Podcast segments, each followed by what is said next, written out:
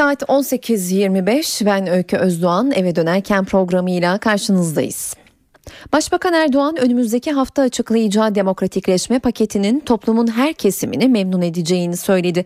Partisinin il başkanları toplantısında konuşan Erdoğan, isim vermeden bazı Kürt politikacılara siyasi Kürtçülük yapmayın dedi. İnşallah önümüzdeki hafta içinde sadece bu konuya yönelik bir basın toplantısıyla yeni demokratikleşme paketimizi kamuoyuna duyuracağız.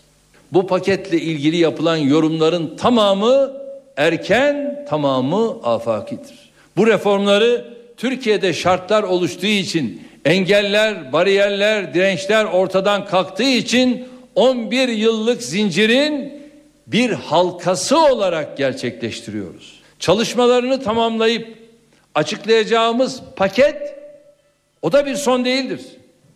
Bir aşamadır. Bir safadır. Ama çok önemli bir aşama, çok önemli bir safadır. Kürt kökenli kardeşlerime sesleniyorum. Bu ülkede siyasi Kürtçülük yapan mahfiller var. Yerel belediyelerin bu siyasi partide olduğu yerlerde ne hizmet üretiyorlar? Bunlara bakın. İdeolojiyle ne mide doyar, ne insanca yaşama imkanına kavuşulur, ne de modern yaşam tarzı nedir buna ulaşılır. Demokratikleşme paketi ve çözüm sürecine dönük TÜSİAD'dan da bir değerlendirme geldi. TÜSİAD Yönetim Kurulu Başkanı Muharrem Yılmaz, şiddet ve terörden arındırılmış toplumsal huzuru kalıcı hale getirecek kalıcı adımlar atılması gerektiğini söyledi. Paketin üç amaca hizmet etmesini bekliyoruz. Bir, şiddet ve terörden arındırmış olan ortamı ve toplumsal huzuru kalıcı hale getirecek siyasi adımların atılması. İkincisi, Türkiye'de temel hak ve özgürlükler konusunda geriye gidildiğine dair son dönemlerde gözlenen ve yaygınlaşan izlenim izlenimlerin ortadan kaldırılması ve güven ortamının arttırılması. Üçüncüsü Avrupa Birliği süreci ve çözüm sürecinin gerekleriyle uyumlu özgürlükçü bireyi esa, esas alan bir anayasa hazırlama çalışmasına ivme kazandırılması. TÜSİAD Başkanı Muharrem Yılmaz, demokratikleşme paketinden beklentilerini bu sözlerle özetledi. Yerel seçimler yaklaşıyor. İktidar ve ana muhalefet cephesinden değerlendirmeler gelmeye başladı. Başbakan Erdoğan'ın siyasi başdanışmanı Yalçın Akdoğan, AK Parti'nin seçimlerden yine zaferle çıkacağı görüşünde. CHP lideri Kemal Kılıçdaroğlu ise İstanbul, Ankara ve İzmir'de kazanacaklarını savundu. CHP lideri Kemal Kılıçdaroğlu yerel seçimler için iddialı konuştu. Ankara, İstanbul ve İzmir'i partisinin kazanacağı konusunda inancının tam olduğunu söyledi. Milliyet gazetesinin sorularını yanıtlayan Kılıçdaroğlu, Mustafa Sarıgül'e de çağrıda bulundu. Partiye başvurması gerekiyor. Parti meclisinden geçmesi gerekiyor. Partimize bu yolla üye olması gerekiyor. Bir dilekçeyle üyelik için başvuracak. Ben partiye yeniden üye olmak istiyorum diye. Onun üzerine biz o dilekçeyi alıp parti meclisine götürüyoruz. Gizli oynama yapıyoruz. Yerel seçimlerle ilgili bir diğer iddialı açıklamada Başbakan Recep Tayyip Erdoğan'ın siyasi başdanışmanı Yalçın Akdoğan'dan geldi. Akdoğan, AK Parti'nin İstanbul için yaptırdığı son seçim anketinin sonuçlarını paylaştı. 2009 yerel seçimlerinde İstanbul'da AK Parti %44,7 ile belediyeyi kazanırken CHP %37, MHP %5 oy aldı. Bugünkü anketler AK Parti'yi %55,1, CHP'yi %29,9, MHP'yi %8,8 gösteriyor. Akdoğan CHP'den aday olacağı iddia edilen Mustafa Sarıgül'ün kamuoyunda heyecan ve ilgi uyandıracak bir isim olmadığını söyledi.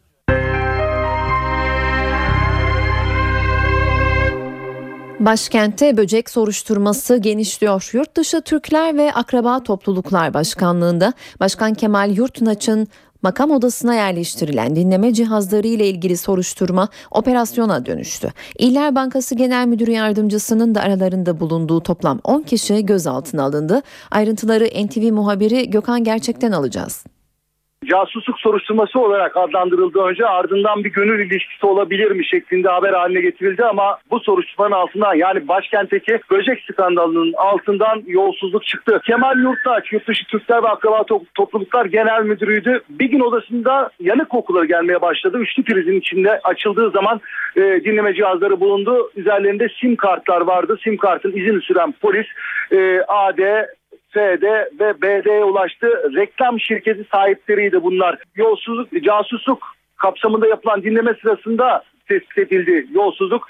E, İller Bankası tarafından düzenlenen bir reklam tanıtım ihalesine e, fesat karıştırdıkları rüş, kurum çalışanlarına rüşvet verdikleri tespit edildi. İşte bugünkü operasyon için de sabah saatlerinde bu sebeple düğmeye basıldı. 12 kişi gözaltına alındı. Akşam saatlerine kadar e, isimler netleşmemişti ama gözaltına alınan o isimlerin arasında İller Bankası Genel Müdür Yardımcısı Ömer Faruk İmamoğlu'nda oldu, olduğunu öğrendik. Onun dışında 3 banka kısım yöneticisi de yine gözaltında onlarla birlikte e, reklam firması sahibi Azima Doğan, Fatma Doğan ve e, Bayram Doğan da yine gözaltındaki isimler arasında cevap bekleyen çok sayıda soru var. Kemal Yurtsaç, Yurtdışı Türkler ve Akraba Topluluklar Genel Müdürü onun odasına bu cihazlar neden yerleştirildi? Cihazların bizzat iki kadın tarafından yerleştirildiği ifade ediliyor. Bu kadar kolay bir şekilde bu e, bu odaya nasıl girdiler ve cihazları nasıl yerleştirdiler? Yine cevap bekleyen sorular arasında ilk ifadelerinde arkamızdan konuşuluyordu. Ne konuşulduğunu öğrenmek için biz bu cihazları e, yerleştirdik dediler. Bir başka bilgi de e, reklam firması sahipleri yine Ankaralı başka bir iş adamının odasına daha e, böcek yerleştirdikleri tespit edildi. Yolsuzlukla ilgili kısım gayet net açık ama e, bu bölümün yani Kemal Yurttaş ve Ankaralı o iş adamının odasına bu cihazların neler neden yerleştirildi konusundaki soru işareti oldukça fazla. Sorguların ardından bu sorularda netlik kazanacak dini değerleri aşağıladığı gerekçesiyle 10 ay hapis cezası alan müzisyen Fazıl Say'a Yargıtay yolu açıldı. Say yeniden yargılandığı davada tekrar 10 ay hapis cezasına çarptırıldı. Ancak Say'ın talebi doğrultusunda mahkeme hükmün geri bırakılması kararını kaldırdı. Böylece Fazıl Say'a Yargıtay yolu açıldı. Bugünkü duruşmada hakim Say'ın avukatına müvekkiliniz hükmün açıklanmasının geri bırakılmasını istiyor mu istemiyor mu diye sordu. Bunun üzerine avukat Akyol müvekkilimle görüştüm. Hükmün açıklanmasının geri bırakılması kararını kabul etmiyor. Verilen hükmün açıklanmasını istiyoruz diye konuştu. Davayı karara bağlayan mahkeme Say'a ikinci kez aynı cezayı yani 10 ay hapis cezasını verdi. Ancak mahkeme ilk kararının aksine hükmün açıklanmasının geri bırakılmasına itirazı dikkate alarak cezayı açıkladı. Açıklanan ceza ceza sanığın sabıkasız olması nedeniyle ertelendi ve say hakkında 2 yıl denetim süresi belirledi. Verilen cezaya ilişkin hükmün açıklanmasıyla say için Yargıtay yolu açılmış oldu. Say aldığı 10 aylık hapis cezası için Yargıtay'a başvurabilecek. Say karara ilişkin aydınlık yarınlar için çalışmaya devam edelim sorun yok yorumunu yaptı. Hrant Dink cinayetiyle ilgili yeni bir gelişme yaşandı. Yargıtay cinayet işlendiğinde Trabzon Jandarma Alay Komutanı olan Albay Ali Öz'ün Ağır Ceza Mahkemesi'nde yargılanmasına karar verdi. Yargıtay 5. Ceza Dairesi Trabzon 1. Ağır Ceza Mahkemesi'nin Öz'ün Suh Ceza Mahkemesi'nde yargılandığı davanın Ağır Ceza Mahkemesi'nde birleştirilerek görülmesini reddeden kararını bozdu. Agos gazetesi genel yayın yönetmeni Hrant Dink'e suikast yapılacağından haberdar olmasına rağmen gerekli işlemler işlemleri başlatmadığı iddia edilen emekli albay Öz 3 Ekim'de Ağır Ceza Mahkemesi'nde hakim karşısına çıkacak. Yargıtay Başsavcılığı Öz'ün evrakta sahtecilik suçundan cezalandırılmasını isterken Dink ailesi ihmal suretiyle kasten öldürme suçundan ceza verilmesini istiyor. Şimdi sınırlarımız dışına çıkacağız. Rusya bir grup Greenpeace üyesi gözaltına alındı. Gözaltına alınanlar arasında bir de Türk bulunuyor. Rusya sahil güvenliği Gazprom'un Kuzey Buz Denizi'nde petrol aramasını protesto eden Greenpeace üyelerine müdahale etti. Örgüte ait Arctic Sunrise gemisine baskın düzenlendi. Gemi kaptanının da aralarında olduğu 30 kişi gözaltına alındı. Gözaltına alınanlar arasında Türk gönüllü Gizem Akhan da var. Gemiye uluslararası sularda müdahalede bulunulduğunu belirten Greenpeace ise Rusya Devlet Başkanı Vladimir Putin'e üyelerinin serbest bırakılması çağrısında bulundu. Saat 18.40 ben Öykü Özdoğan eve dönerken de günün öne çıkan gelişmeleriyle yeniden karşınızdayız. Suriye kriziyle devam ediyoruz. Şam yönetiminden çarpıcı bir açıklama geldi. Suriye Başbakan Yardımcısı Kadri Cemil, Cenevre'de gerçekleşecek toplantıda ateşkes önereceklerini söyledi. Cemil'e göre ne muhaliflerin ne de Suriye ordusunun bu savaşı kazanacak gücü yok. Şam rejimi ateşkes önerisinde bulunmaya hazırlanıyor.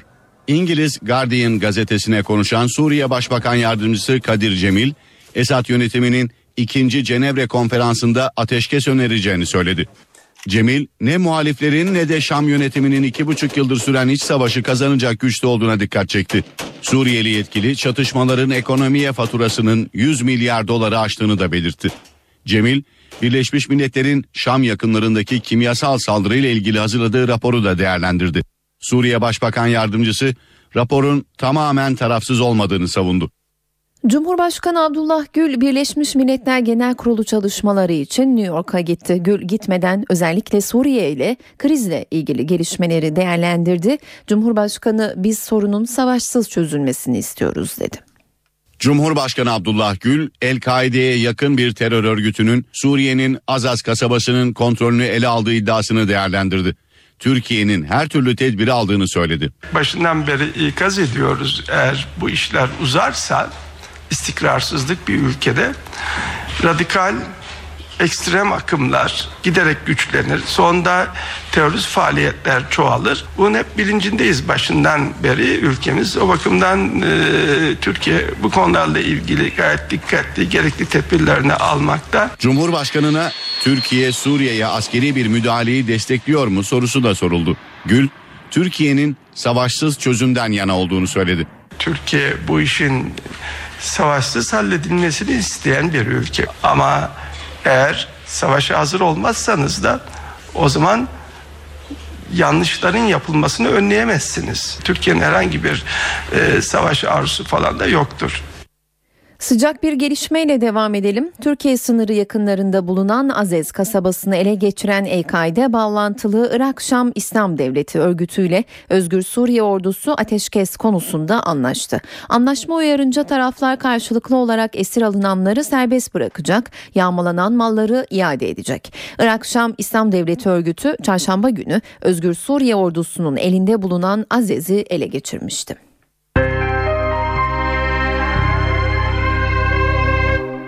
Mardin cezaevi önündeki silahlı saldırıda yaşamını yitiren 5 kişinin cenazesi Diyarbakır'da toprağa verildi. Saldırıyla ilgili ayrıntılar netleşti. Olay kan davasına dönüşen bir husumetin devamı. Saldırganların bulunması için geniş çaplı operasyonda 4 kişi gözaltına alındı. Mardin'de kan davası nedeniyle öldürülen 5 kişi son yolculuğuna uğurlandı. Saldırıyı gerçekleştirenler aranıyor. Saldırıda hayatını kaybeden Ayşe Süer ve oğlu Süleyman Süer'le Emine İpek ve çocukları Mirza ve Nevin İpek'in cenazeleri otopsinin ardından Yeniköy mezarlığında toprağa verildi. Mezarlık çevresinde geniş güvenlik önlemi alındı. Olayla ilgili detaylarsa netleşti. İddiaya göre 6 yıl önce Mardin'de Erkan ailesiyle Süer ve İpek aileleri arasında arazi anlaşmazlığından kavga çıktı. Kavgada Erkan ailesinden iki kişi ölünce olay kan davasına dönüştü. Süer ve İpek ailelerinden üç kişi tutuklandı. Ancak sular durulmadı. Eşi cezaevine giren Emine İpek'in Diyarbakır'da 7 çocuğuyla yerleştiği ev ateşe verildi. Yangında İpek'in iki çocuğu yaşamını yitirdi. Olayın ardından başka eve taşınan Ayşe Süer'le Emine İpek, cezaevindeki eşlerine ziyarete gittikleri Mardin'de bu kez kurşunların hedefi oldu. Görgü tanıklarının ifadesine göre Emine İpek saldırı sırasında kendini çocuklarına siper etmeye çalıştı. Ancak başarılı olamadı. Ayrıca saldırganların 4 yaşındaki Mirza İpek'in yaşadığını anlayınca yakından tekrar ateş ettiği ortaya çıktı. Saldırganların bulunması için geniş çaplı operasyon sürüyor. Olası yeni saldırıya karşı ailenin diğer fertleri koruma altında. Van'da depremin ardından kurulan geçici konteynerler TOKİ tarafından kalıcı konutların yaptırılmasıyla birlikte kademeli olarak kaldırıldı. Ancak konteynerlerde kalan bazı aileler gidecek yerleri olmadığı için süre dolmasına karşın geçici konutları boşaltmadı. Bir ay önce elektrikleri kesilen depremzedeler açlık grevinde. Konteyner kentten çıkmak istemeyen depremzedeler 24 gündür açlık grevinde. 2011'de meydana gelen iki depremin ardından Van ve Erciş'te depremzedelerin geçici barınmaları için 34 konteyner kent kuruldu. TOKİ tarafından depremzedeler için yapılan 15 bin konut geçen yıl teslim edildi. Konteyner kentler kademeli olarak kaldırıldı. Depremden önce kiracı olan ve konut çıkmayan yaklaşık 500 aile yaşamlarını konteynerlarda sürdürmeye devam etti. Kendilerine verilen sürenin dolmasına karşın konteynerlardan çıkmayan depremzedelerin bir ay önce elektrikleri kesildi. 20 aile 28 Ağustos'ta açlık grevine başladı. 32 gündür elektriklerimiz kesilmiş. Burada oturan yaklaşık 120 ailemiz var ve bu 120 ailenin de ortak bir talebi var. Barınma ihtiyacı. Bizim gidebilecek bir yerimiz olsaydı zaten bir an önce burayı terk edip giderdik. Fazla bir şey istemiyoruz ya. Bir, barınacak bir yuva bir ev istiyoruz. Başka bir şey istemiyoruz. Konteyner kentte kalan depremzedelerin en önemli sorunlarından biri de çocuklarının eğitiminin aksaması. Çocuklar okula gidemiyor. Okula giden öğrencileri gördükçe zaten yaz yani ne yapacağımızı ne edeceğimizi bilemiyoruz. Kentte 2011 yılında meydana gelen 7.2 ve 5.6 büyüklüğündeki depremlerde 644 kişi yaşamını yitirdi. İstanbul'da kamyoncuların dünkü eyleminde Fatih Sultan Mehmet Köprüsü'nde yaşanan sallanma endişe yarattı. Konuyla ilgili açıklama Ulaştırma Bakanı Binali Yıldırım'dan geldi. Yıldırım salınım sınırlar içerisinde olmuştur ancak böyle kontrolsüz girişler engellenmeli dedi. Köprüyle ilgili konu ciddi bir konudur. Frekans diye bir şey var. Asma yapılarda hareketli yüklerden kaynaklanan tabanda o bir kiriştir. Kirişte oynamalar olur. Bu esneklik asma köprülerde mecburdur. Böyle yapmak zorundasınız ama bunun sınırlarını zorladığınız zaman gelişi güzel çok fazla sayıda aracın buraya yarış arabası gibi girmesi ve tamamının da ağır araç olması ciddi bir risk oluşturur. Dün yaşanan olay bunlardan biridir. Salınım sınırlar içerisinde olmuştur, kısa sürmüştür. Ama bu bize bir işaret vermiştir. Böyle kontrolsüz girişlerin mutlaka önlenmesi lazım. Kamyoncuların ardından bugün inşaat işçileri yola çıktı. Bağcılar'da bir inşaat şantiyesinde çıkan kavgada iki kişinin bıçaklanmasının ardından işçiler güvenliklerinin olmadığı gerekçesiyle eylem yaptı. Teme çıkan işçiler yolu çift yönlü olarak trafiğe kapattı. Eylem nedeniyle yoğun trafik oluştu. Polisin ikna çabalarının ardından işçiler şantiyelerine döndü. İstanbul'a yapılacak 3. havaalanı inşaatı ne zaman başlayacak? Proje ne zaman tamamlanacak? İnşaatı üstlenen Limak Holding Yönetim Kurulu Başkanı Nihat Özdemir başlangıç ve bitiş için tarih verdi. Çok yakın zamanda projemizi ortaya çıkaracağız ve şu anda inşallah Mayıs ayında da 2014'ün Mayıs ayında da inşaatımıza başlayacağız. 4 sene gibi bir süre içerisinde belki biraz daha kısarak bu havalimanını yapıp hizmete açmak istiyoruz. Bu da 2019'un başlarına gelmektedir. İnşallah hayırlısıyla bitirilerek hizmete açılacaktır. Türkiye'miz dünyanın en büyük havalimanlarından birine kavuşmuş olacaktır. Başbakan Erdoğan cuma namazını partisinin yakınındaki Beştepe Camii'nde kıldı. Başbakan bu kez de geleneği bozmadı ve simitçinin tezgahındaki bütün simitleri satın alarak vatandaşlara ikram etti. Başbakan Recep Tayyip Erdoğan AK Parti Genel Merkezi'ndeki il başkanları toplantısına verilen arada cuma namazı için partinin yakınındaki Beştepe Camii'ne gitti. Başbakan bu kez de geleneği bozmadı. Beştepe Camii'nin önünde bekleyen simitçinin tezgahındaki bütün simitleri satın aldı. İlhan Sevindi isimli simitçiden aldığı simitleri Enerji ve Tabi Kaynaklar Bakanı Taner Yıldız'la birlikte vatandaşlara dağıtan başbakan kendisini izleyen basın mensuplarını da unutmadı. Yusuf yetti mi?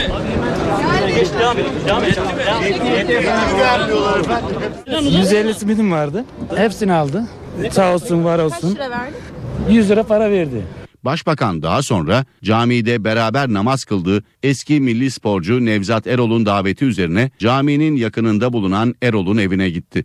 Saatler 19'u gösteriyor. Ben Öykü Özdoğan. Yeni saate günün öne çıkan gelişmelerinin özetini aktararak başlıyoruz. Başbakan Erdoğan demokratikleşme paketinin ayrıntılarını gelecek hafta açıklayacağını duyurdu. Partisinin il başkanları toplantısında konuşan Erdoğan, isim vermeden bazı Kürt politikacılara siyasi Kürtçülük yapmayın diye seslendi. Mardin cezaevi önündeki silahlı saldırıda yaşamını yitiren 5 kişinin cenazesi Diyarbakır'da toprağa verildi. Saldırı ile ilgili ayrıntılar netleşti. Olay kan davasına dönüşen bir husumetin devamı. Saldırganların bulunması için geniş çaplı operasyonda 4 kişi gözaltına alındı. Ankara'daki böcek skandalının altından iddia edildiği gibi casusluk ya da kıskançlık değil yolsuzluk çıktı. Yurtdışı Türkler ve Akraba Topluluklar Başkanı Kemal Yurtmaç'ın odasında dinleme cihazı bulunmasıyla başlayan soruşturma genişledi ve İller Bankası'na kadar uzandı. Bankanın genel müdür yardımcısıyla yöneticisi gözaltında. Fazıl Say davasında yeni gelişme. İstanbul 19. Suç Ceza Mahkemesi Fazıl Say'a daha önce verdiği 10 ay hapis cezasını tekrar etti. Yeniden yargılamada Fazıl Say'ın istediği oldu, Yargıtay yolu açıldı.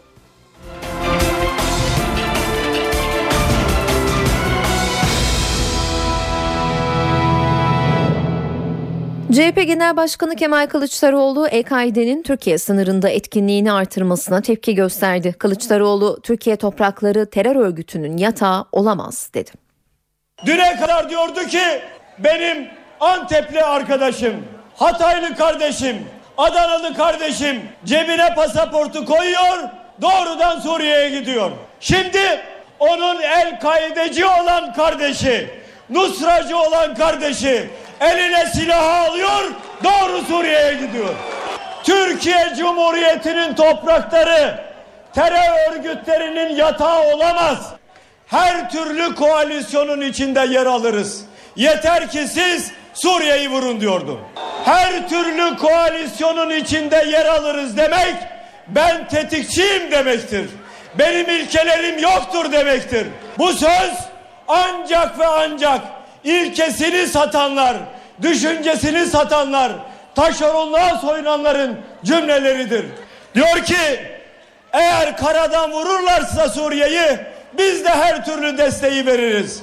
Sen, sen kim oluyorsun da parlamentonun iradesini kullanıyorsun? Savaş istiyorsan bu milletin çocuklarını gönderme. İstiyorsan kendi çocuklarını gönder oraya. Cumhurbaşkanı Abdullah Gül Birleşmiş Milletler Genel Kurulu çalışmaları için New York'a gitti. Gül gitmeden özellikle Suriye ile krizle ilgili gelişmeleri değerlendirdi. Cumhurbaşkanı biz sorunun savaşsız çözülmesini istiyoruz dedi. Cumhurbaşkanı Abdullah Gül, El-Kaide'ye yakın bir terör örgütünün Suriye'nin Azaz kasabasının kontrolünü ele aldığı iddiasını değerlendirdi.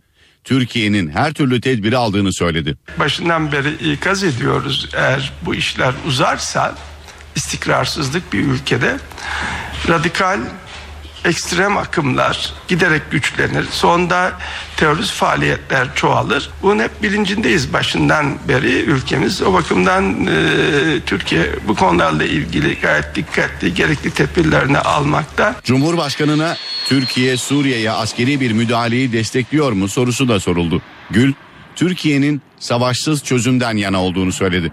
Türkiye bu işin savaşsız halledilmesini isteyen bir ülke. Ama eğer savaşa hazır olmazsanız da o zaman yanlışların yapılmasını önleyemezsiniz. Türkiye'nin herhangi bir e, savaş arzusu falan da yoktur.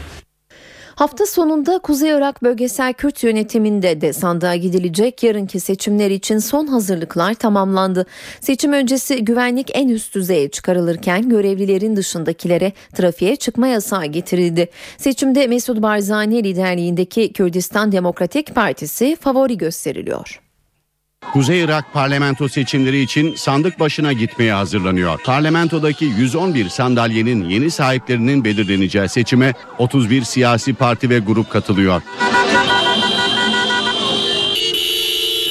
Bunlar arasında Mesut Barzani'nin lideri olduğu Kürdistan Demokratik Partisi, Cenel Talabani'nin Kürdistan Yurtseverler Birliği Partisi ve Noşirvan Mustafa'nın liderliğini yaptığı Goran Değişim Hareketi ön plana çıkıyor.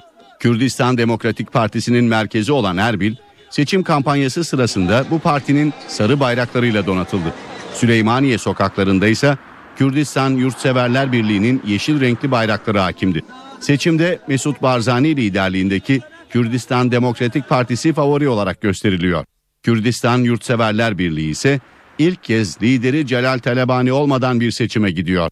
Irak Cumhurbaşkanı Talabani'nin aylardır Almanya'da tedavi görmesi Kürdistan Yurtseverler Birliği'nin en büyük dezavantajı olarak görülüyor. Kürdistan Yurtseverler Birliği'nden ayrılanların oluşturduğu Goran Hareketi iddialı. Goran Hareketi hem Barzani hem de Talabani'ye yönelik eleştirileriyle dikkat çekiyor. Seçimde petrol sadece iki ailenin değil hepimizin sloganını kullanan Goran Hareketi'nin Barzani ve Talabani'nin partilerini zorlayabileceği yorumları yapılıyor.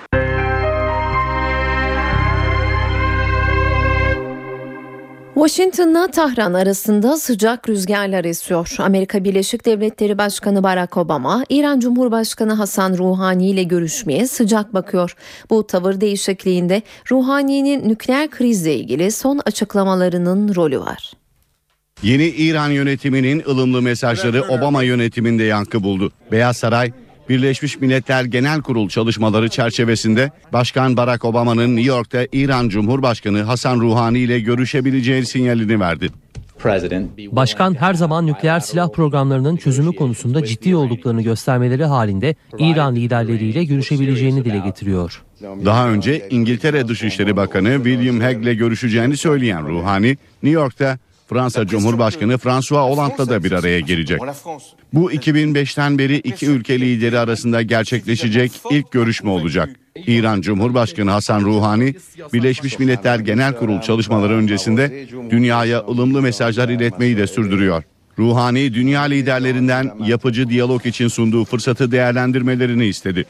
İran Cumhurbaşkanı ayrıca Suriye krizinde Şam rejimiyle muhalifler arasında ara buluculuk önerisinde de bulundu.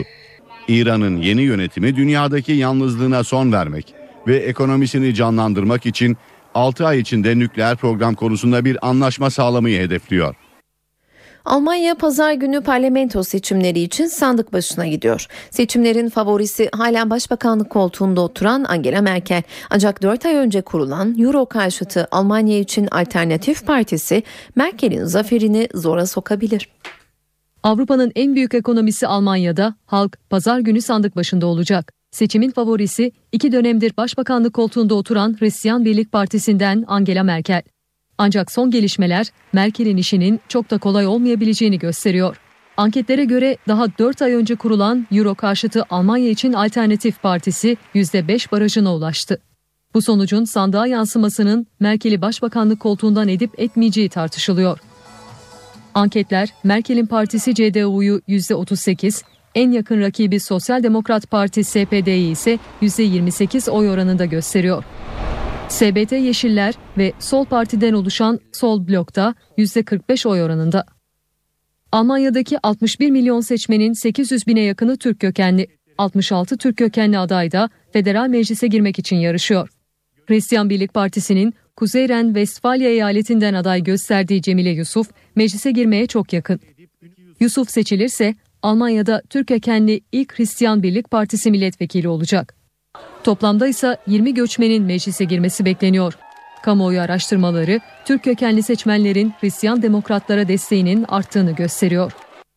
Yılın en çok kazanan ünlü çiftleri belli oldu. Amerikan Forbes dergisinin yayınladığı listenin ilk sırasında bu yılda Beyoncé ve Jay-Z var. Çift son bir yılda toplam 95 milyon dolar kazandı. Ekonomi dergisi Forbes 2013 yılının en çok kazanan ünlü çiftlerinin listesini yayımladı. Beyoncé ve Jay-Z bu yılda listenin ilk sırasında. Müzik dünyasının ünlü çifti son bir yılda 95 milyon dolar kazandı. Listede Beyoncé ve Jay-Z'yi 80 milyon dolarlık gelirleriyle dünyaca ünlü model Giselle Bündchen ve futbolcu eşi Tom Brady takip ediyor. Hollywood'un ünlü çifti Angelina Jolie ve Brad Pitt ise 3. sırada. Geçtiğimiz yıla göre listede bir basamak yükselen çiftin yıllık geliri 50 milyon dolar. Dördüncü sırada oyuncu Ashton Kutcher ve Black Swan filmindeki rolüyle dikkat çeken Mila Kunis var.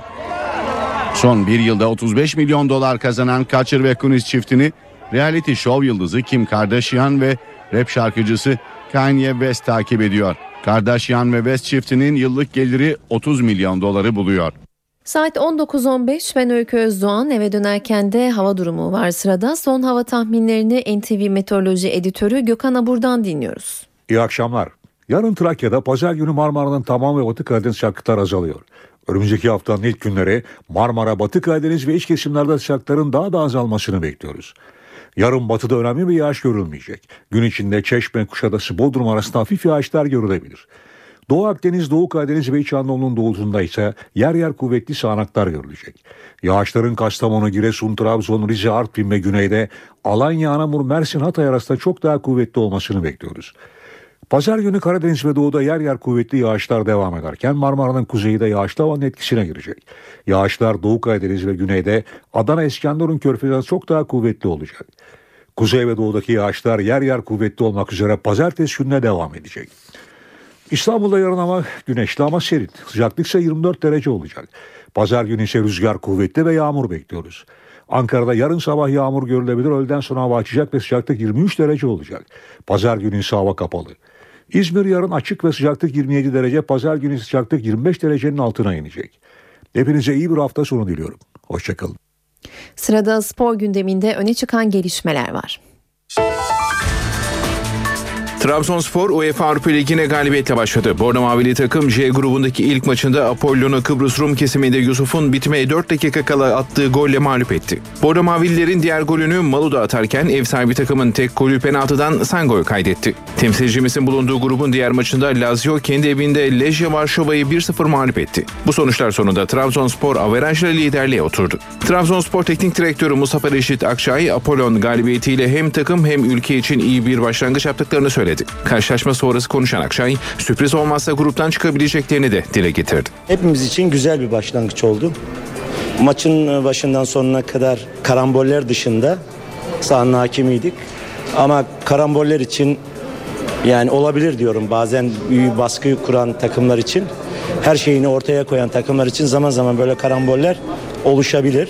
Ee, onlar da, onların dışında sanıyorum maçın başından sonuna kadar olay, olayı kontrol ettik. Kazandığımız için çok mutluyuz. Camiamıza, Trabzon'a, ülkemize hayırlı olsun diyelim. Hepimiz için çok iyi bir ilkti. Biz çıkarız diye her zaman düşünmüştük. Ancak futbol tabii bu oynanmadan hiçbir müsabaka oynanmadan kazanılmıyor. Dengeli ve aklı başında e, rakibe saygı duyarak, rakiplere saygı duyarak yolumuza devam etmek istiyoruz. Sanıyorum yani çıkabiliriz evet bu gruptan çıkabiliriz diye düşünüyorum ama futbol bu yani onun için tercih ediliyor. Her türlü şeysi olan sonucu olan bir oyun. Dolayısıyla onun için çok seviliyor ve onun için insanlar tarafından çok takip ediliyor. Sürprizleri olan bir oyun oynuyoruz. Ama umarım o sürprizler bizden uzak olur. Apollon karşısında Trabzonspor'un galibiyet golünü atan Yusuf Erdoğan, teknik direktör Mustafa Akşay'ın söylediklerini yaparak sonuç aldığını söyledi ve asisti için Adrian'a teşekkür etti. Trabzonspor'la ilk maçına çıkan Bosingva ise bunu galibiyetle kapattığı için mutluluğunu dile getirdi. Öncelikle hocam oyuna girerken sürekli savunmanın arkasına sonra koşu yapmam istedi benden. Hani en iyi yaptığım şeylerden birisi de o benim futbol hayatımda. Adrian'la göz göze geldik. Güzel pas attı. Ona buradan teşekkür ediyorum. Hani kalecinin bana doğru geldiğini gördüm. Ben sayamın içiyle kaleye doğru yuvarladım. Allah'ıma şükürler olsun ki filelerle buluştu top. Maça gerçekten çok iyi başladık. Anlamsız bir şekilde penaltı oldu ve gol yedik. Allah şükür ki hemen golü bulduk. O biraz bizim için iyi oldu. Hani 5-10 dakika gol gecikseydi belki daha değişik olabilirdi maç. Golü bulduktan sonra tekrar özgüvenimiz yerine geldi. Hani maçında bence mutlaka hakim bizdik. Hani biz üst düzey bir mücadele örneği gösterdik. Belki çok iyi oynamadık ama çok mücadele ettik, çok koştuk. O yüzden de buradan 3 puanla ayrıldığımız için de çok mutluyuz. Eu, a minha performance é aquilo que tem. 4 aydır oynamamış bir halim vardı. Bunu göz önüne alınca oynadığım ilk maçımda takımımızın böyle bir sonuç alması beni çok mutlu etti. Grup aşamasında yarışa kazanarak başlamak çok önemli. Hele de deplasmanda kazanmak daha da önemli. Biz UEFA Avrupa Ligi'nde maç maç bakacağız. İyi sonuçlar elde edersek gruptan çıkmak için neden şansımız olmasın? Ama şu anda bizim odaklanmamız gereken ilk maç ligdeki mücadele. Çünkü hemen ligde de puanlar alarak üst sıralara çıkmamız gerek. Olimpiyat stadında yaklaşık 70 bin taraftarının önünde Galatasaray'ı yenerek ligde 5'te 5 yapmayı hedefleyen Beşiktaş'ta derbi 11'i şekillendi. Teknik direktör Slaven Bilic sakatlığı devam eden Oğuzhan Özyakup'un yerine Veli Kavlak'a forma verecek. Favori olarak gösterilmekten rahatsız olduğunu dile getiren Hırvat teknik adamın oyun planının merkezinde ise Gökhan Töre ve Olcay Şahan ikilisi yer alıyor. Dev derbiye doğru geri sayım sürerken Beşiktaş'ta Slaven Bilic'in 11'i şekillendi. Hırvat teknik adam 4 haftadır kazanan takımda fazla oynama yapmayacak. Kalede Tolga Zengin'e görev verecek olan Bilic, Bursa Spor maçındaki performansını çok beğendiği yeni transfer Ramon'u yine sol bekte görevlendirecek. Brezilyalı oyuncudan sık sık hücuma katkı beklediğini dile getiren Bilic, savunmanın sağ kanadında her zaman olduğu gibi Serdar Kurtuluş'u oynatacak. Slaven Bilic bu maç öncesi tecrübelerine güvendiği Sivok Esküde tandemini de bozmayacak. Deneyimli çalıştırıcının değişikliğe gittiği tek bölge orta saha. Bursa Spor karşısında sakatlanan Oğuzhan Özyakup'un yerine savunma yönü ağır basan Veli Kavlağı sahaya sürecek olan Bilic, orta sahadaki dinamizmi arttırmayı hedefliyor. Bilic'in hafta boyunca antrenmanlarda özel olarak ilgilendiği Gökhan Töre ve Olcay Şahansa Hırvat çalıştırıcının derbideki oyun planının merkezini oluşturuyor. Galatasaray'ın Real Madrid'le oynadığı maçta sık sık not alan Bilic, Galatasaray savunmasını Olcay ve Gökhan'ın yapacağı delici koşularla aşmayı hedefliyor. Hemen hemen tüm oyuncuların formda olduğu Beşiktaş'ta Slaven Bilic'in rahatsız olduğu tek konuysa takımın maç öncesi favori olarak gösterilmesi. Antrenmanlardan önce ve sonra takımla toplantılar yapan Hırvat teknik adam rehavete kapılmamaları ve sürekli olarak oyunun içinde kalmaları yönünde oyuncularını düzenli olarak uyarıyor. Galatasaray'da Drogba'yı Beşiktaş derbisine yetiştirme seferberliği var. Sağlık Kurulu fil dişi sahilli Yıldız'ın tedavisini sürdürüyor. Derbiye hazırlanan Sarı Kırmızılar A2 takımıyla yaptığı maçı 6-1 galip bitirdi. Spor Toto Süper Lig'de pazar günü Beşiktaş'la karşılaşacak olan Galatasaray hazırlıklarını sürdürüyor. Sarı Kırmızılılarda birinci gündem maddesi ise Didier Drogba'yı derbiye yetiştirmek. Real Madrid maçı da ilk yarının son dakikalarında sakatlanan fil dişi sahili Yıldız'ın tedavisine devam ediliyor. Sağlık ekibinin sürekli gözetim altında tuttuğu Drogba'nın tedaviye olumlu yanıt vermesi oynama umutlarını arttırıyor. Teknik direktör Fatih Terim de golcü futbolcunun sağlık durumunu yakından takip ediyor. Derbi hazırlıkları çerçevesinde Sarı Kırmızılılar A2 takımıyla oynadığı antrenman maçını 6-1 kazandı. Karşılaşmada yeni transfer Bruma ile Real Madrid maçındaki tek golün sahibi Umut Bulut ikişer gol kaydetti. Diğer goller Yekta ve Hakan Balta'dan geldi. A2 takımının tek golünü yeni transfer Oğulcan Çağlayan attı. 17 yaşındaki genç golcünün performansı teknik direktör Fatih Terim'den tam not aldı. Bu arada Real Madrid maçı sonrasında gerçekleştirilen antrenmanda dizinden şikayeti bulunan kaleci Eray İşcan da iç menisküs yırtığı tespit edildi. Sakatlığı süren Hamit Altıntop antrenmanda yer almazken Şedru hafif sakatlığı nedeniyle takımdan ayrı çalıştı. Beşiktaş Galatasaray derbisi tarihe geçecek gibi görünüyor. Zira tüm biletleri satılan maçta Olimpiyat Stadı'nın ilk kez tamamen dolması bekleniyor. Atatürk Olimpiyat Stadı'nın ev sahipliği yapacağı derbi için satışa çıkan 60 bin biletin tamamı satıldı. Beşiktaş Kulübü sezon başında 7500 kombine kart satmış, Atatürk Olimpiyat Stadı'ndaki maçlar için sezonluk kart alan taraftarlarına bir kart hediye etmişti. Satılan bilet ve kombine kartlarla birlikte pazar günü oynanacak derbide stadın tamamen dolması bekleniyor. 2002 yılında açılış yapılan Atatürk Olimpiyat Stadı 2005 yılına kadar 80.600 kapasiteli olarak kullanılmıştı. 2005'te yapılan düzenlemelerin ardından stadyum 76.100 kapasite indirilmişti. 2003-2004 sezonunda oynanan Galatasaray-Fenerbahçe maçında 70.125 taraftar mücadeleyi takip etmiş ve bu rakam lig tarihinde derbi seyirci rekoru olarak kayıtlara geçmişti. Spor Toto Süper Lig'de 5. hafta maçları bugün oynanacak iki karşılaşmayla başlayacak. Haftanın maç programı şöyle. Haftanın açılış maçları bu akşam saat 20'de başlayacak. Akhisar Belediyespor, Gaziantep Sporu, Kardemir Karabük Sporu, Kayseri Erciyesspor'u konuk edecek. 21 Eylül Cumartesi programında ise 4 maç var. Saat 18'de Torku Konya Spor Gençler Birliği ile Sivas Spor'da Kasımpaşa ile mücadele edecek. Diğer maçlar 20.30'a başlayacak. Eskişehir Spor, Medikal Park Antalya Sporu, Fenerbahçe ise Elazığ Sporu konuk edecek. 22 Eylül Pazar günü iki maç var. Saat 17'de Çaykur Rizespor Bursa Spor'la, saat 19'da da Beşiktaş Galatasaray ile haftanın dev mücadelesinde karşı karşıya gelecek. 5. haftanın perdesi ise pazartesi akşamı saat 20'de Kayseri Spor Trabzonspor mücadelesiyle kapanacak. Tahkim Kurulu Gaziantep Spor Teknik Direktörü Bülent Uygun'a verilen 3 maçlık cezayı kaldırdı. Bülent Uygun bu akşam oynanacak Akhisar Belediyespor Gaziantep Spor maçını takımının başında olacak. Kurul Teknik Direktör Bülent Uygun'un açıklamalarının ifade özgürlüğü sınırları içerisinde kaldığı gerekçesiyle cezayı kaldırdı. Uygun bu akşam oynanacak Akhisar Belediyespor maçında sahadaki yerini alacak. Disiplin Kurulu Bülent Uygun'a 14 Eylül'de oynanan Gaziantep Spor Çaykur Rizespor maçında sportmenliğe aykırı açıklamalarda bulunmak nedeniyle 3 maç soyunma odasına ve yedek kulübesine giriş yasağı getirmişti. İstanbul'un da aday olduğu 2020 Avrupa Şampiyonası'na ev sahipliği yapmak için toplam 32 ülke resmi başvuruda bulundu. Söz konusu 32 şehir son adaylık dosyasını 24 Nisan'da UEFA'ya verecek. Ev sahibi 13 şehir 25 Eylül 2014'te açıklanacak. 2020 Avrupa Futbol Şampiyonası için adaylık başvurularının sona ermesiyle birlikte aday olan ülke ve şehirler açıklandı. Toplam 32 ülke ve 39 şehir 2020'ye ev sahipliği yapma isteğini ortaya koydu. İstanbul'la aday olan Türkiye'nin rakipleri arasında Londra, Münih, Roma, Milano, Amsterdam, Madrid, Barcelona, Bilbao, Valencia, Dublin, St. Petersburg, Budapeşte, Kiev gibi şehirler dikkat çekiyor. İspanya toplam 4, İtalya, Portekiz, Polonya ve Ukrayna ikişer şehirle aday oldu. 2020 Avrupa Şampiyonası toplam 13 şehirde gerçekleşecek.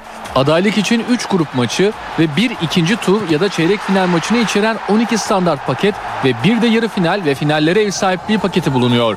Her ülkenin grup başları ve yarı finalle final aşaması için aynı ya da farklı şehirlerle aday olma şansı bulunuyor. Aday ülkeler şehir seçimlerinin resmi adaylık dosyasının verileceği 25 Nisan 2014'e kadar değiştirebilecekler.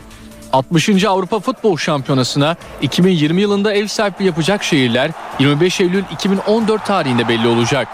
Böylece eve dönerken programının sonuna geldik. Ben Öykü Özdoğan. Pazartesi aynı saatte karşınızda olacağız. Şimdilik hoşçakalın.